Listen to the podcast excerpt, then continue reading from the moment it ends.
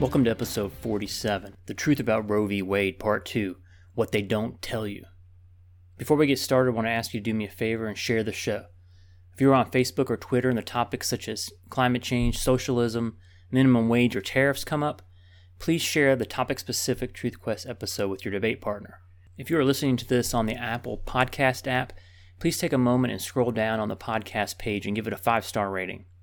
Another way you can help grow the show is to throw a small donation my way at the Truth Quest podcast patronage page. See this episode's show notes page at truthquest.podbean.com. The easiest way to stay up to date on the podcast is to subscribe to it on iTunes or Google Play Music. It's also available on Stitcher, Spotify, and Podbean. The Truth Quest podcast YouTube channel contains playlists with various categories covered on these podcasts, including abortion, the Constitution, public policy, economics, Christian apologetics, politics, socialism, healthcare, and miscellaneous for episodes like the Fortnite, vaping, and the NFL national anthem protests. Finally, please join the conversation on Facebook at facebook.com forward slash truthquest podcast. In the last episode, I introduced or reintroduced you to the Roe v. Wade opinion and reviewed the majority's unconstitutional line of reasoning for rendering their opinion the so called right to privacy, the Ninth Amendment, and the Fourteenth Amendments. And I exposed some of the sick and twisted justifications for killing innocent babies in the womb.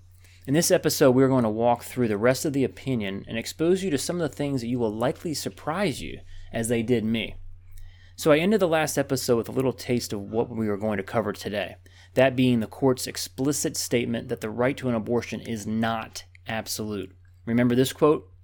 The appellant argues that the woman's right is absolute and that she is entitled to terminate her pregnancy at whenever time, for whatever re- way, and whatever reason she alone chooses. With this, we do not agree. Well, Blackmun continued Appellant's arguments that Texas either has no valid interest at all in regulating the abortion decision or no interest strong enough to support any limitation upon the woman's sole determination are unpersuasive. So, what the hell is going on here? I'm reading directly from the Roe v. Wade opinion.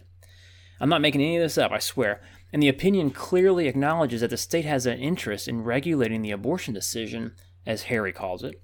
How come no one ever quotes this sentence from the opinion? It's right there in black and white. Why does someone like me have to uncover this shit 50 years later? Back to the opinion. The court's decision recognizing a right of privacy also acknowledged that some state regulation in areas protected by that right is appropriate. As noted above, a state may properly assert important interests in the safeguarding health, in maintaining medical standards, and in protecting potential life. Did you catch that? The Roe v. Wade opinion states that a state may assert interest in protecting quote unquote potential life. That's their term for the baby in the womb. Again, this is unbelievable. Why isn't this common knowledge? Harry continues At some point in pregnancy, their respective interests become sufficiently compelling to sustain regulation of the factors that govern the abortion decision. The privacy right involved, therefore, cannot be said to be absolute. In fact, it is not clear to us that the claim that one has unlimited right to do with one's body as one pleases bears a close relationship to the right of privacy previously articulated in the court's decisions. Again, this is Roe v. Wade that the left has relied on for 50 years as their God given right to abort the next generation at will. Yet it in no way grants such rights. It essentially states that at some point the baby becomes worthy of protection. Harry ends this mind blowing portion of the opinion with this quote We therefore conclude that the right of personal privacy includes the abortion decision, but that this right is not unqualified and must be considered against important state interests in regulation. End quote. Here's more. Most of these courts have agreed that the right of privacy, however based, is broad enough to cover the abortion decision, that the right nonetheless is not absolute and is subject to some limitations, and that at some point the state interests as to protect of health, medical standards, and prenatal life become dominant. We agree with this approach. Once again, there it is, black and white. Roe v. Wade opinion endorses the regulation of abortion. It admits the right to privacy has limitations it admits it's not absolute. I've never heard pro lifers make this point. Why don't they quote this part of the opinion every time a pro abortionist cites Roe v. Wade? It should be automatic. Roe v. Wade gives me the right to abort my baby due to my right to privacy. Response Roe v. Wade says that right is not absolute. The one requirement that the court seems to require in order to permit some regulation is compelling state interest. However, the Supreme Court did not agree fully with the argument that protecting prenatal life from conception was a compelling state interest. They did not agree that the baby in the womb was a person in the sense that the 14th Amendment would apply to it. So the entire next page of the decision is a quest not for the truth, but to find the definition of personhood in the Constitution in order to refute Texas's argument that the baby in the womb is a person and worthy of protection. Well, guess what, you bunch of conniving baby killing activist judges? The Constitution doesn't mention things like babies, children, fetuses, embryos, pregnancy, or abortion, nor does it mention things like cars, light bulbs, gasoline, highways, cable and radio networks, cell phones, timber, or travel, or privacy. How did the founding fathers deal with this in the Constitution? As mentioned previously, it's called the 10th Amendment, which reads the powers not delegated to the United States by the Constitution, nor prohibited by it to the states, are reserved to the states respectively, or to the people. If you have not listened to episode 3, I beg you to do it, as it provides the necessary background to the argument I am making here about limited government enshrined in the Constitution. I gotta tell you, folks, it should not be this easy for someone like me to rip apart a Supreme Court opinion unless it is as god awful as I was led to believe. This just reinforces my disdain for activist judges, especially on the Supreme Court, as I discussed in episode 16. But wait, it gets worse. So now the justices go on a sincere quest, combing through the Constitution, looking for the original intent of the writers and ratifiers. Below are some of the justifications that Blackmun and his ilk come up with to make sure that their opinion is free of emotion and of predilection, as he mentioned earlier in the opinion. You know, because they don't have a dog in the fight. They have no preference in how this opinion goes. They're the Supreme Court, an impartial panel of constitutional scholars whose only job is to look at the document and apply it to the case presented to, in front of them. You know, defend and protect.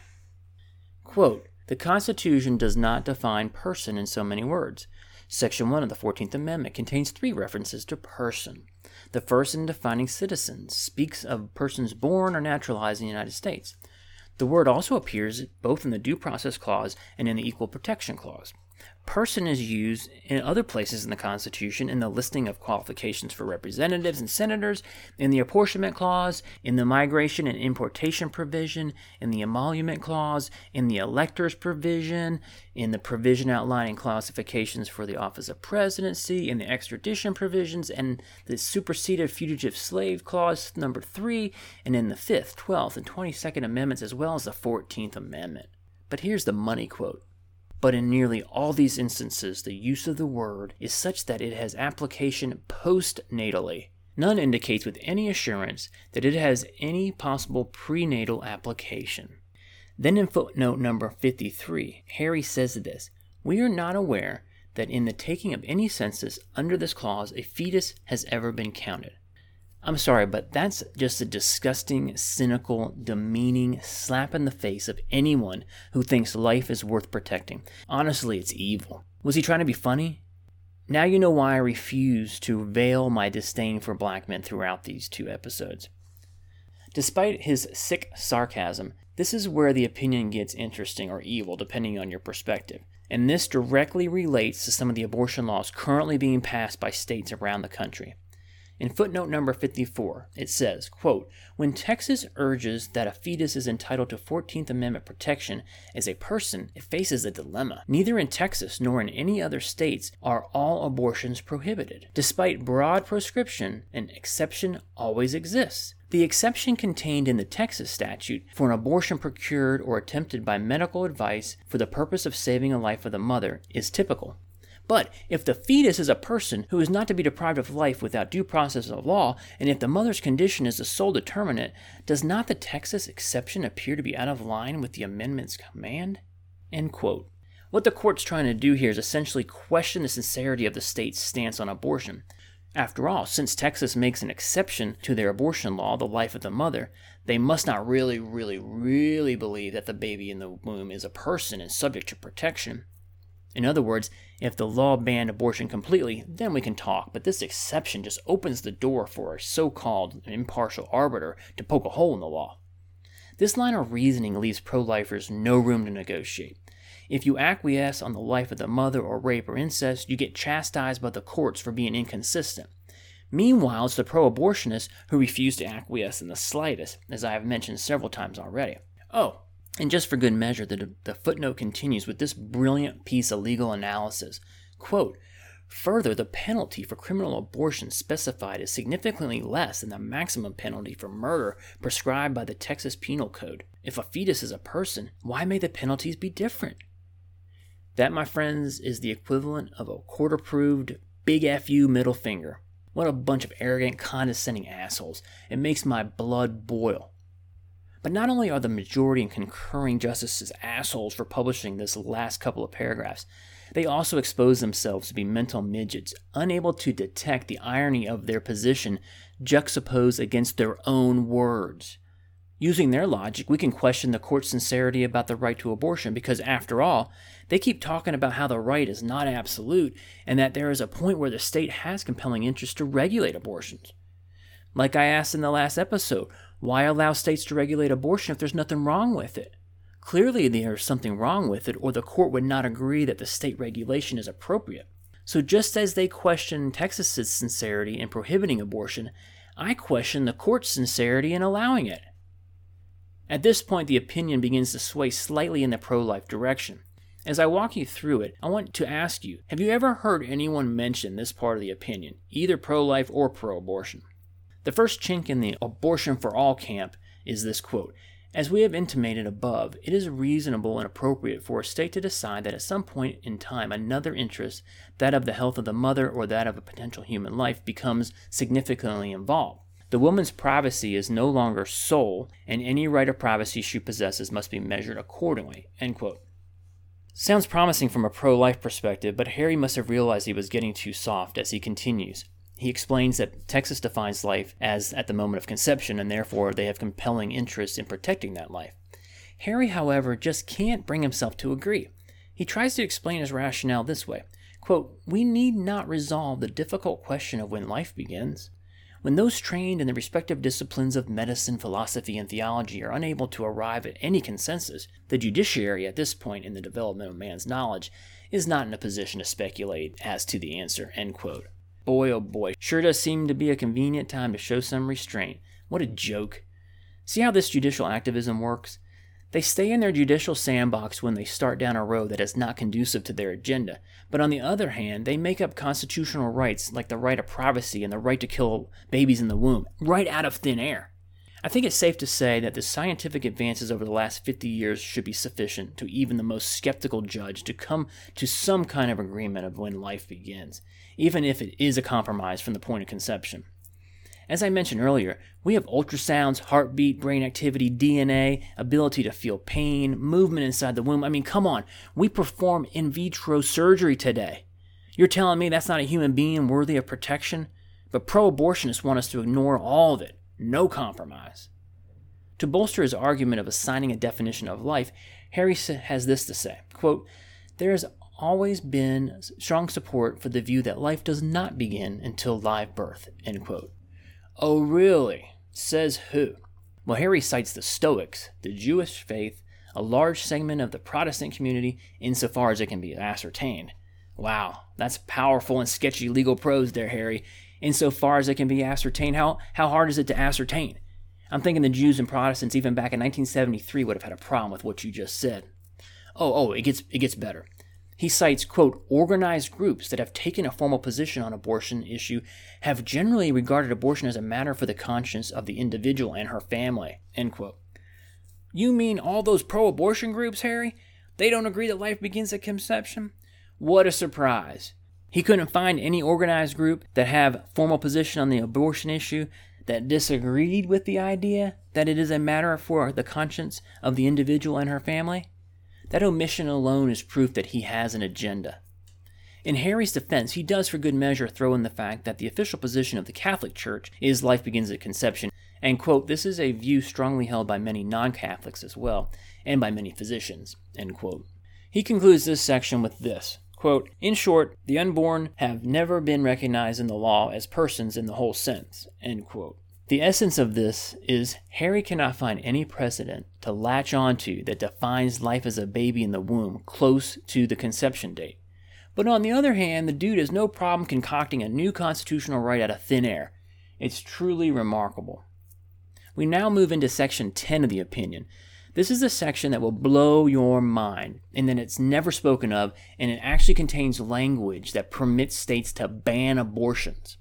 So while the state has a compelling interest in protecting women who are having an abortion procedure, he does acquiesce by saying the following quote, It, the state, has still another important legitimate interest in protecting the potentiality of human life. These interests are separate and distinct, each grows in substantiality as the woman approaches term, and at the point during pregnancy, each becomes compelling. End quote. Stop the presses. He said it again. The state has important and legitimate interest in protecting the baby in the womb? I take exception to his separate and distinct phrase because he's not referring to the fact that they are two separate and distinct people with separate and distinct DNA, with separate and distinct human rights to life and liberty. He is saying the protection of the woman is separate and distinct from the baby early in pregnancy, the first trimester, but then the separate and distinct protection moves over to the baby later in pregnancy. How did he arrive at the first trimester as a line of demarcation? It has nothing to do with the baby, as you're not you're probably not surprised. It is because the mortality rate of women undergoing an abortion procedure is so much lower during early pregnancy. They're even safer than regular childbirth. Unfortunately, by that same line of thinking, Partial birth abortion procedures are fully constitutional due to the medical advances in dismembering a baby's body and collapsing its skull by sucking out the brain. And the former future mother walks away a few hours after the procedure safe and sound. See how dangerous these meandering opinions become?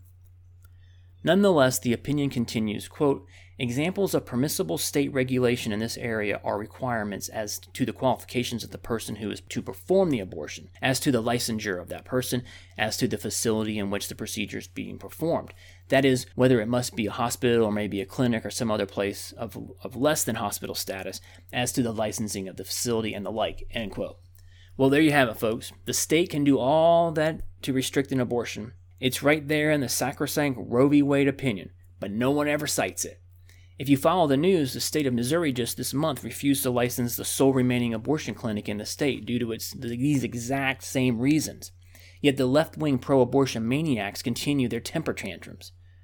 If it's the opinion, why does the left oppose any and all efforts to restrict or minimize abortions?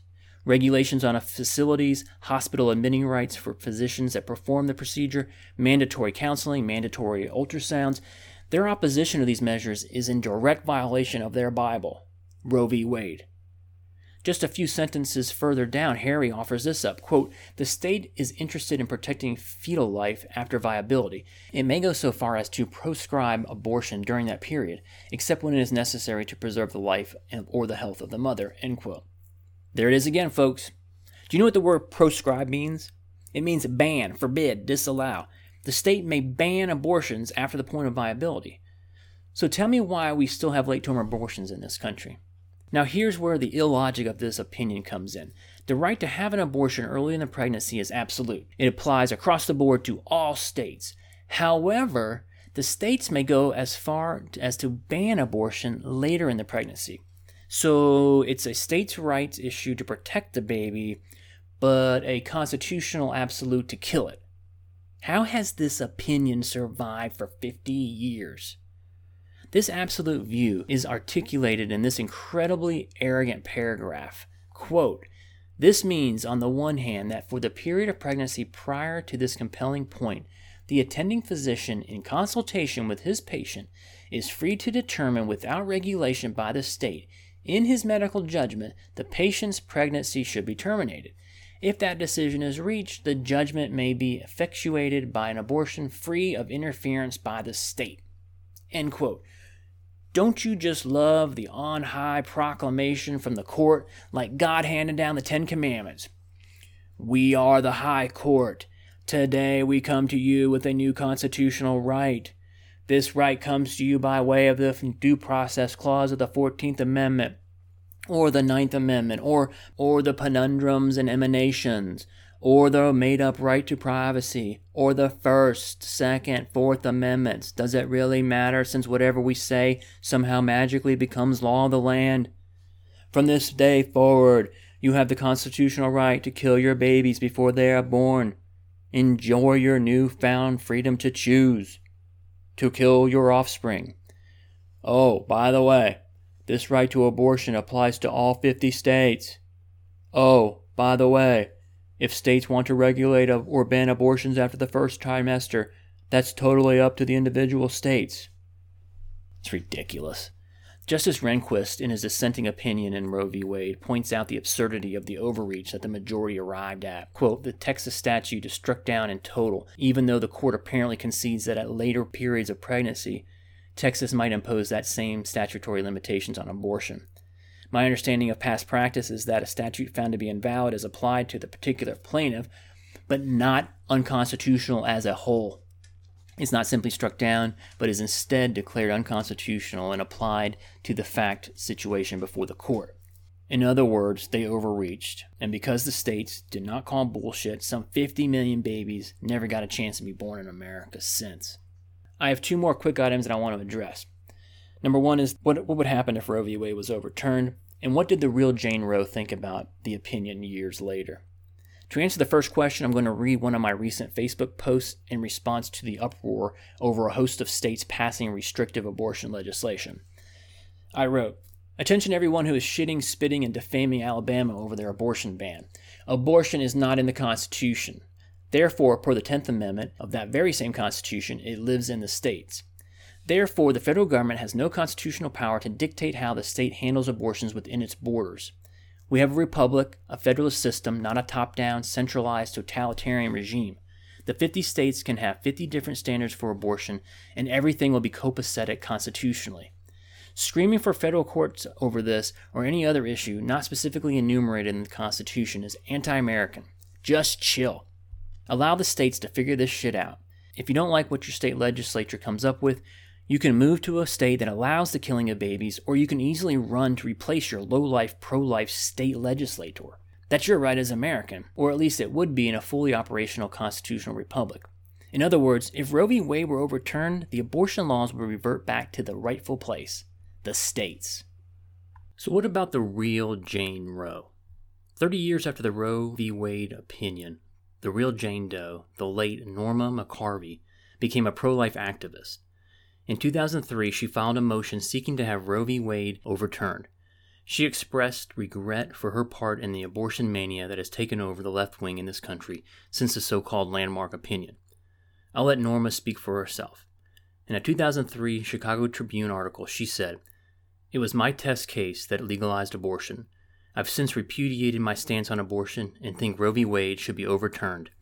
I've worked in four abortion clinics and I've seen firsthand what abortion does to a woman. Though I had never had an abortion, my child was carried to term and given up for adoption. Abortion was the sun around which my life orbited. Now I'm 100% devoted to Jesus and 100% pro life. No exceptions, no compromise. End quote. So, as we close these two episodes on the Roe v. Wade opinion, what stands out to you? For me, it was the holistic reflection on its impact on millions of aborted babies. Over 50 million. That is such a sick realization. What could all of those people have accomplished in their lives, some of whom who would be approaching 50 years of age now with families of their own? I was also struck by how little we really know about the landmark opinion. Sure, Blackmun and his merry band of concurring justices were activists at heart and got to the decision they desired, but what about the language allowing the states to restrict abortion later in the pregnancy? I just don't understand why states did not go out and pass laws that fell within those parameters and then challenge it later. At least they would be protecting some human life. Something else I realized during the research for these episodes is just how narrow minded the left wing in America really is. Being a liberal in America is the easiest possible avenue you can choose. There is no critical thinking required. Just feel your way to the policy preference and name call anyone who disagrees. With a compliant media, you can live in your bubble for a lifetime and never really have your beliefs challenged. But beyond that admittedly provocative claim, think about how they approach major policy preferences, abortion being one. They beat conservatives and pro lifers over the head with Roe v. Wade claiming an unrestrained right to abort babies whenever, wherever they please. When the truth of the matter is, their Bible, Roe v. Wade, does not support their policy position. They do the same thing with unconstitutional executive orders. When Obama executed executive orders, they cheered. When Trump reversed some of them, they threatened lawsuits. These folks have no moral compass. There's no rules of engagement. They have no scruples. If you're going to live by a Supreme Court opinion, you should be willing to die by it when a court's makeup changes. If you're going to live by a unilateral executive order, you should be willing to die by it when the next guy comes into office. If Harry Reid wants to eliminate the filibuster from Supreme Court nominees, then the Republicans will use it when they are in power. The National Democrats are led by a bunch of crybaby mental midgets. Ultimately, the takeaway from Roe v. Wade, along with dozens, maybe hundreds of others, is the Supreme Court's behavior over the centuries has demonstrated yet another breakdown in the constitutional framework set forth by our founding fathers. Please join the conversation on Facebook at facebook.com forward slash TruthQuest podcast.